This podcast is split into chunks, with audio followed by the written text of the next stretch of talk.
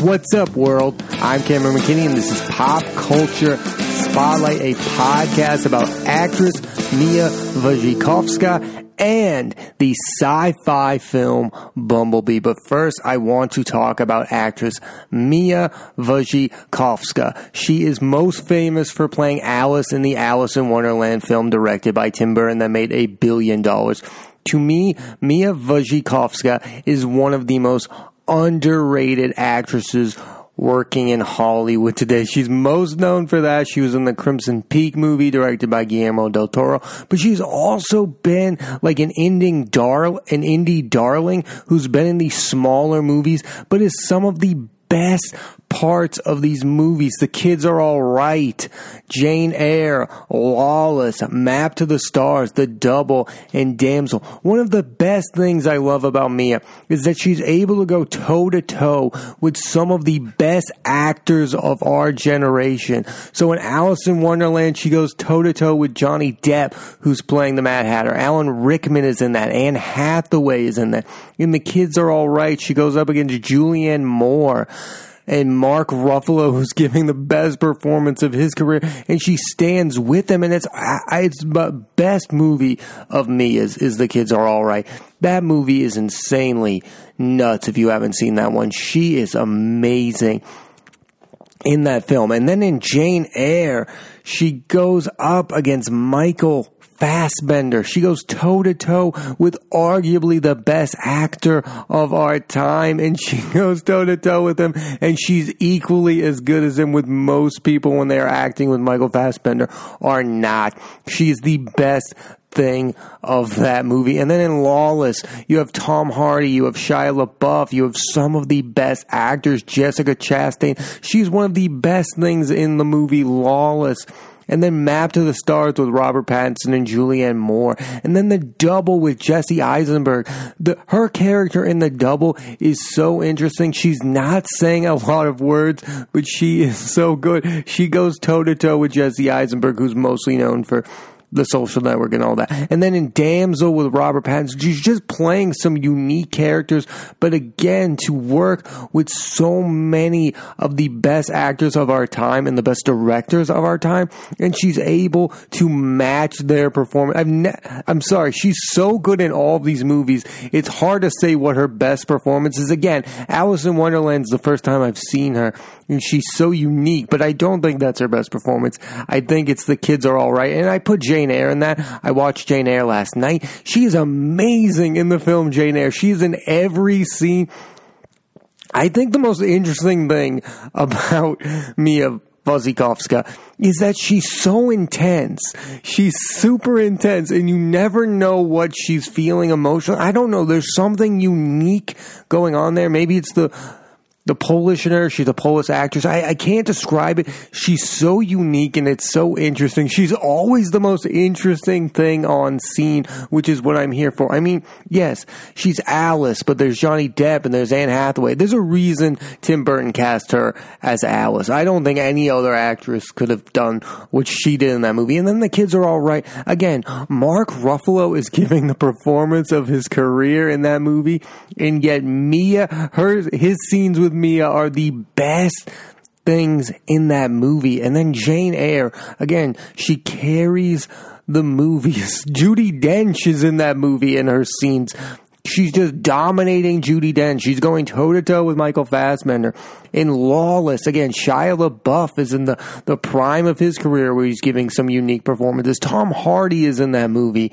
Jason Clarke is in that movie. There's so many great actors and things going on there, but yet Mia's in a small supporting role, and you're like, I wish she was in the movie Lawless way more because even though I've I've read that she didn't quite get along with Shia on that movie, their chemistry is nuts in that movie, and I that I could have watched a whole movie of those two courtship. I just thought that was some of the best things going on in for that movie she's just in these unique, interesting movies. And then in Damsel, she's she's in a western and like you think her character is going to go one way and it goes the opposite. She like takes over the movie from robert pattinson. The first half of the movie is like a robert pattinson movie and then the second half is a mia wasikowska movie. And you're like wow this is equally as good. And I don't think there's like an actress you would have wanted else to take over that movie. She has like a unique. She can be dark in movies like Map to the Stars, and even The Double is somewhat dark. I mean, she can just. She is the type of actress who could be in any genre. Although I don't think she would fit in like a Marvel movie or something like that. I think artistically, I'm just I'm digging all of the choices. I think I really respect actors who make great choices. And again, she's working with some of the best directors and the movie stars that she's working with. Yes, she's being in smaller independent movies, but you can't argue who she's working with. Julian Moore, Robert Pattinson, Michael Fassbender, Jesse Eisenberg, Shia LaBeouf, Tom Hardy. Again, Judi Dench, Mark Ruffalo, Johnny Depp, Anne Hathaway, Alan Rickman at the time.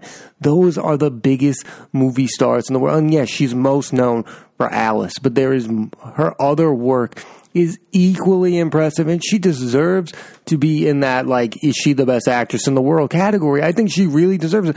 She's not Jennifer Lawrence in these big franchise movies, but for what she's doing toe to toe, the consistency of what she's doing, she's the best thing in basically all of these movies. Okay, the kids are all right. Mark Ruffalo is the best thing. She's the second best thing in that. Jane Eyre, she's the best thing in that. Lawless, you want to see more of her in that. Map to the Stars, she's the best thing. The Double, her and Jesse Eisenberg are the best thing. Damsel, she takes over an entire movie second half I don't think there are other actresses who could have pulled off that performance where you only like her character. She's playing a likable character. I think in in the movie Lawless, again, small role. She's only there to be courted by Shia LaBeouf, but she's so interesting. I don't know. There's something about her. I think she's the most interesting actress working today, and more people should give her credit for what she's doing in these movies. She's not a huge movie star again. She's in these small independent movies that not everyone's seen. Not a lot of people have seen the movie Damsel or The Double or Map to the Stars. A lot of people have seen Alice in Wonderland, and a lot of people have seen The Kids All Right. I don't know how big a splash Jane Eyre was. Her performance in Jane Eyre is nuts.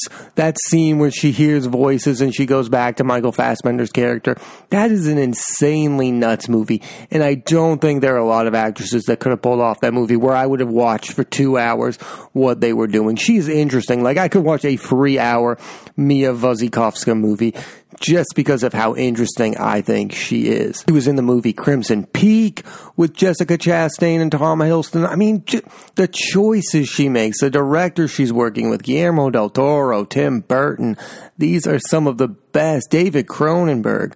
Again, I mean, the choices she's making. I just think at the end of the day, she's going to be one of those actresses who IMDb page is going to be out of this world. And she bet she should have been nominated for an Academy Award for Jane Eyre or The Kids Are All Right.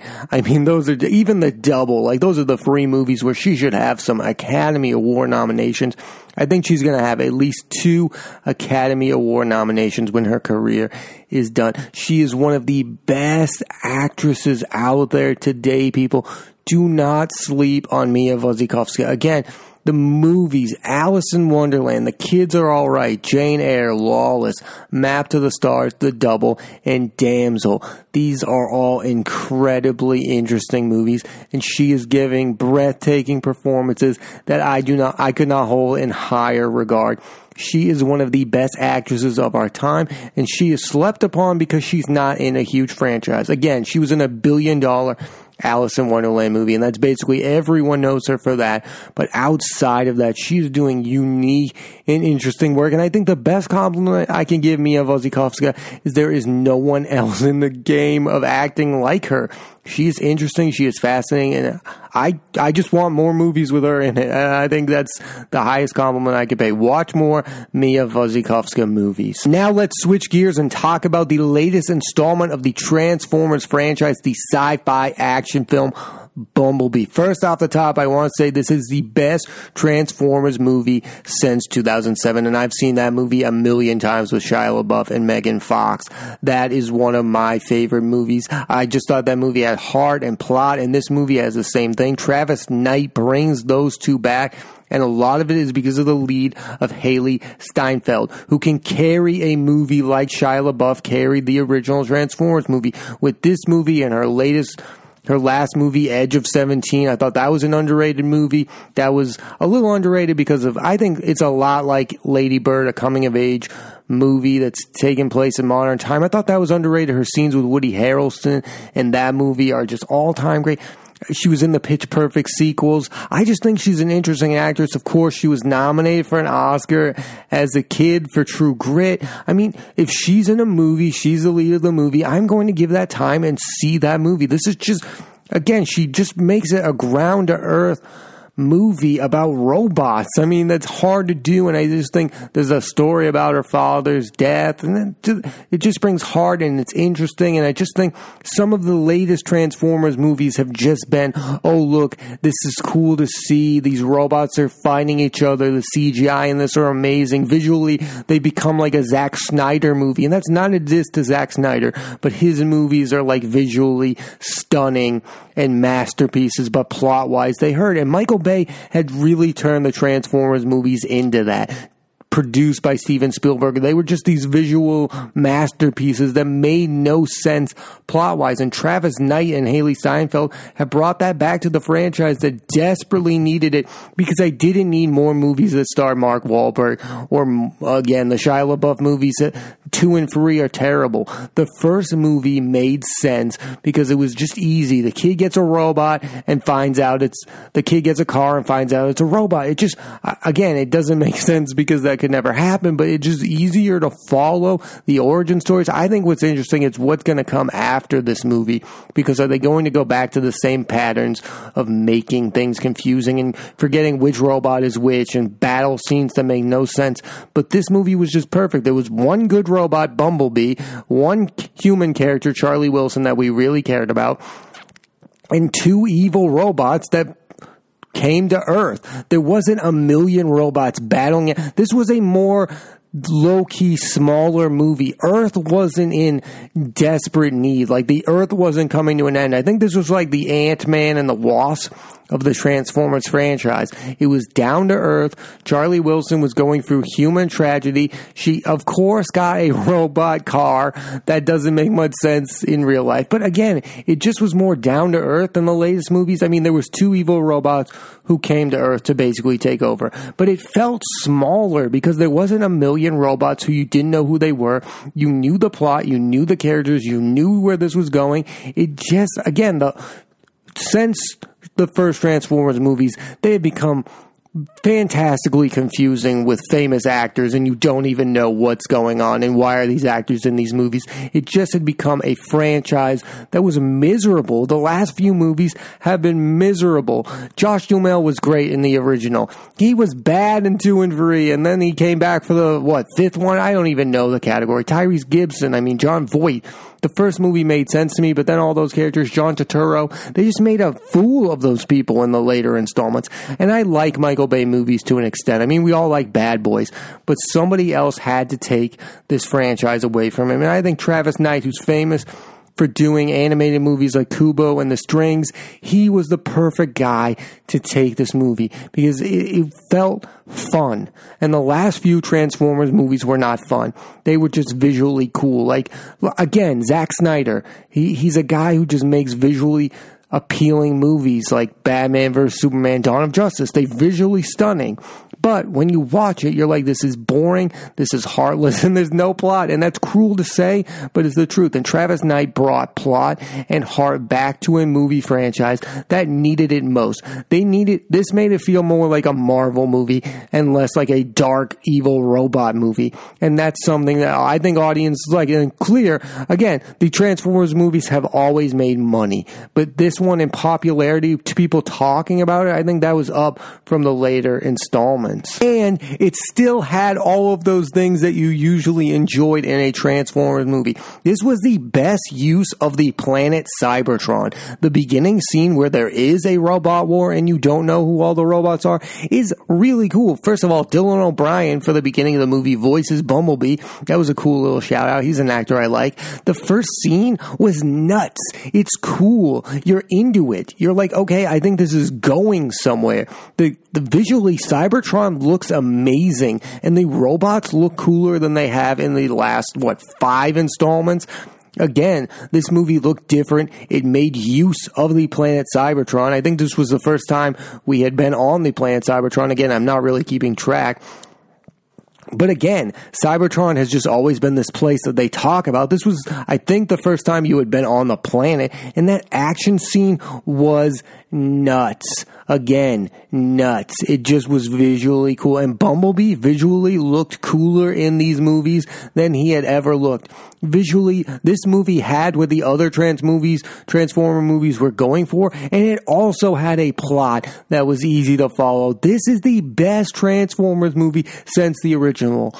And I only put the original ahead of it, probably because I was like a kid when I saw the original. This movie makes more sense. It is probably a better overall film. Another thing this movie does is it actually uses John Cena in a way that makes sense. Yes, the wrestler who I think really wants to become the Rock of today. Like, I, I don't know. The Rock is really probably the guy that John Cena wants to be the most. I mean, John Cena has just recently joined the Fast and Furious franchise. Guess who else has done that? That is how these wrestlers wrestlers are joining, are becoming famous. They're joining these franchises. Dave Bautista joins the um, the Guardians of the Galaxy. The Rock makes his way through blockbusters. Now John Cena has a franchise. He could be in the Bumblebee franchise. Now he's in the Fast and Furious franchise. That is how these wrestlers can become actors. And John Cena actually proved he can be a decent actor in this kind of movie. Again, he didn't have very much lines, but when he was there, he was an intimidating army guy. And kind of like what the Josh Duhamel was to the original Transformers. He kind of fit that role perfectly. Again, I'm not out here saying John Cena should be in every movie. He was pretty good in the comedy movie Blockers. Maybe there's an actual co- movie career here for John Cena that's bigger than I could have thought. But again, I'm, I'm not here to say he's a very good actor because I don't think he is. But he actually does fit that like Josh Duhamel, I'm the army guy, you're the regular kid, stay out of our way mold that the original had. And that's interesting. And then at the end, they kind of have a good relationship. I mean, that was an interesting way to go about it because he could have easily been the bad guy. I just think he fit that role nicely, and it was nice to see John Cena actually, I don't know, act well in a movie because in some of the other stuff I've seen him in, he's been atrocious. But again, he can fit in these big franchise movies where he just has to play big, and I thought he actually fit well in this kind of movie. Again, this should be the test for these kind of movies. The simpler the movie can be, the easier it is to follow for the audience, the better this movie is going to do critically and commercially because we've all seen Transformers is going to make money no matter who's making the movies. And yes, Michael Bay is really good at making blockbusters. Clearly, the Teenage Mutant Ninja Turtles, the Transformers, the bad boys of it all. But again, I don't think Michael Bay has always been that interested in the plot of the movie. Just watch the second Transformers movie that makes absolutely no sense. Again, the first movie is probably the my favorite Michael Bay movie other than Armageddon. I love Armageddon. I, I'm, I kind of like Michael Bay, but I think it needed a different director in Travis Knight, who Michael Bay can do all the cool robot things, and he was an executive producer on this, so I bet he helped Travis Knight with the robot stuff, but let somebody else carry the plot of the movie because Travis Knight does a better job than Michael Bay could have ever done with the plot. Tell me the plot of the last two movies with Mark Wahlberg in it. Nobody can do that. It was just a bunch of famous actors that I like in a Transformers movies that made zero sense. And now Michael Bay is off doing a movie with, I think, Ryan Reynolds. I hope he doesn't ruin Ryan Reynolds. If the next Michael Bay movie is bad and it's a Ryan Reynolds movie, I'm going to be pretty upset. I, I have a love hate relationship with Michael Bay. Like, I've heard actors talk about him. I've heard Shia LaBeouf talk about him. I've heard comedians comedians like Jeff Garlin make fun of him and say, I'll never see a, a Michael Bay movie. You can't argue that he's kind of an auteur in the fact that he's like, I'm going to make this big blockbuster and it's going to make a lot of money. And people care about that. That's what movie, movie studios are about, are making money. And again, no director's movies have made more money than Michael Bay movies. The Marvel movies have made a lot of money, but they have different directors every time. Michael Bay has directed every Transformers movie up until this point. And by the way, Bumblebee has made less money than those other movies. But again, Bumblebee is a better movie. It has more plot structure. It's easier to watch. But I can't argue the Michael Bay formula, and I think it's going to continue when he takes over another franchise. He might be done with the Transformers movie. What did he make? Six of those? Five? I think it's five. He made the three with Shia LaBeouf. in the two Mark Wahlberg movies. Again, I, am a fan of Michael Bay to a point, but somebody else needed to uh, to take over this franchise and Travis Knight was the guy to do it. And to do it with Hailee Steinfeld was the perfect choice. Again, she's so good in the movie Edge of Seventeen. She's an under, she's not underrated because she's been nominated for an Oscar, but I think she's on the rise as a as and as an actor who can lead a movie. She can definitely do just that. The last thing I want to say about Bumblebee is that it actually does the impossible. It leaves me wanting more in the condition that Charlie Watson will continue to be the lead of these movies going forward because that's the condition. I want Travis Knight back on as director and I want Hailee Steinfeld in the next movie. She obviously can't be the lead going into the 2000s because we know at some point the 80s has to take place and the 2000s have to take place. So you have to, she can't be, she's not around during the Shia LaBeouf movies. We already know that. But another thing I want to give this movie credit for, it's in the 80s and it doesn't use nostalgia in a way that's annoying. Yes, there's a scene where her and Bumblebee are watching the movie Breakfast Club, but you know what movie really used nostalgia in an annoying way? Captain Marvel and these other movies where they're just like, oh, we're at Blockbuster. The movie took place in the 80s. But it didn't annoy me with 80s nostalgia like I think a lot of other movies would try to do. And, and that's just something that Travis Knight deserves a lot of credit for. It didn't it didn't have everyone wearing thriller t-shirts or I don't know. Other movies doing that nowadays has become kind of annoying. So I give this movie a lot of credit for doing that. And by the way, I hope Wonder Woman 1984, please don't do that. I know it's set in 1984, but don't use nostalgia as a weapon. And this movie did it perfectly. It had a little nostalgia with movies like Breakfast Club, but it didn't annoy you. And that's something more movies should do. Bumblebee was a really good movie. I cannot recommend it more, and I want more Transformers movies, which is if we had said this two years ago, I would have mocked someone for saying that sentence. I want more Transformers movies is not something anybody would have said a year ago. But with Bumblebee, I want more Transformers movies if Travis Knight and Hailee Steinfeld are involved. And he, you can even bring back John Cena. Another sentence I never thought I would say. Bumblebee, a really good movie. You should watch Bumblebee.